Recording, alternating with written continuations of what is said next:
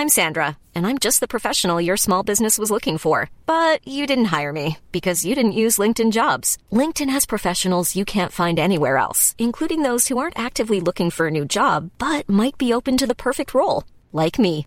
In a given month, over 70% of LinkedIn users don't visit other leading job sites. So if you're not looking on LinkedIn, you'll miss out on great candidates like Sandra. Start hiring professionals like a professional. Post your free job on linkedin.com/people today. The FT. Not long ago, I bought a new Braun toaster because I was fed up with the way that the old one left a golfer's tan on one side of the bread and ignored the other side altogether.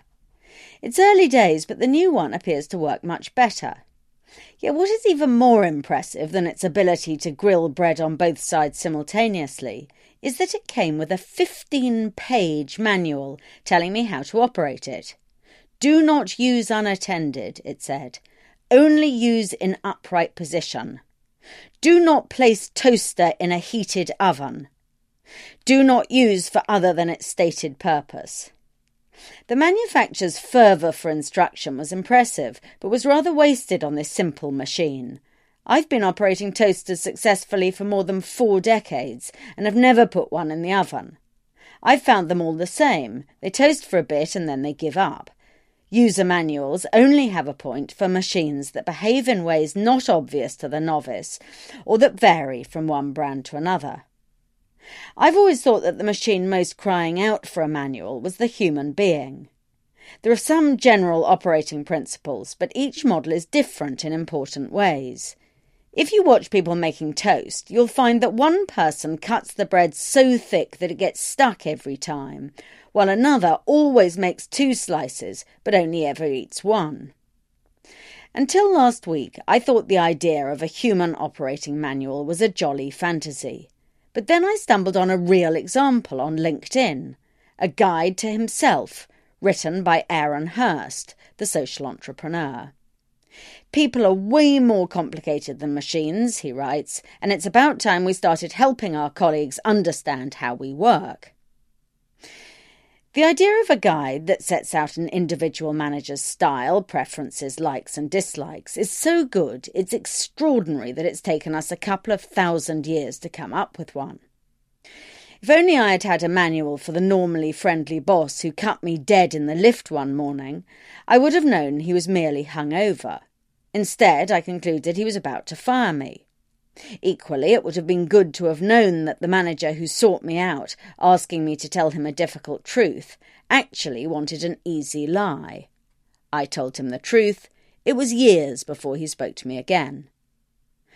More generally, the manual would reveal which bosses prefer phone to email, which are better approached in the mornings, which are better never approached at all, which abhor sloppiness, and which are suffering from mood swings as a result of marital meltdown, and so on. Alas, Mr. Hurst's user guide to himself didn't quite live up to its billing.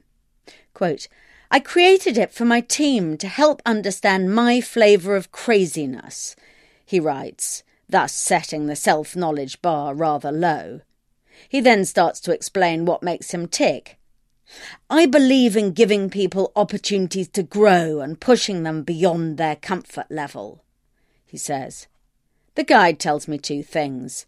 Firstly, I don't want to work for Mr. Hurst, and secondly, such manuals are better written by a third party. The toaster doesn't write its own, neither should the boss. Mr. Hurst didn't invent the manager's manual. It was borrowed from a Bloomberg Businessweek blog where a better blueprint was set out. It recommended a guide should include such invaluable pointers as I don't give much positive feedback. If you don't hear from me, I'm happy. Alas, the blog met a hostile response. Most management thought is based on the sentimental idea that we can learn to change, to give great feedback, and so on and so it was not deemed good for a boss to announce his shortcomings and expect underlings to work around them. Yet in true life, people don't change much, so if everybody knows what their boss's little ways are, it's better all round. Recently, I experienced the user manual concept working to great effect when I watched a seasoned chief executive address his top managers. He leapt up on stage and declared that he was rotten at remembering names and so would be jolly grateful if anyone he spoke to reminded him who they were. This was a masterstroke. He was saved from having to gawp desperately at name tags, and his underlings were saved from paranoia when they found their boss didn't know them from Adam. You could say that a better answer was for him to get better at remembering names. But if you know a decent way of doing that, I, for one, would really like to hear it. For more downloads, go to ft.com forward slash podcasts. Even when we're on a budget, we still deserve nice things. Quince is a place to scoop up stunning high end goods for 50 to 80% less than similar brands. They have buttery soft cashmere sweaters starting at $50, luxurious Italian leather bags, and so much more. Plus, Quince only works with factories that use safe, ethical, and responsible manufacturing. Get the high-end goods you'll love without the high price tag with Quince. Go to quince.com/style for free shipping and 365-day returns.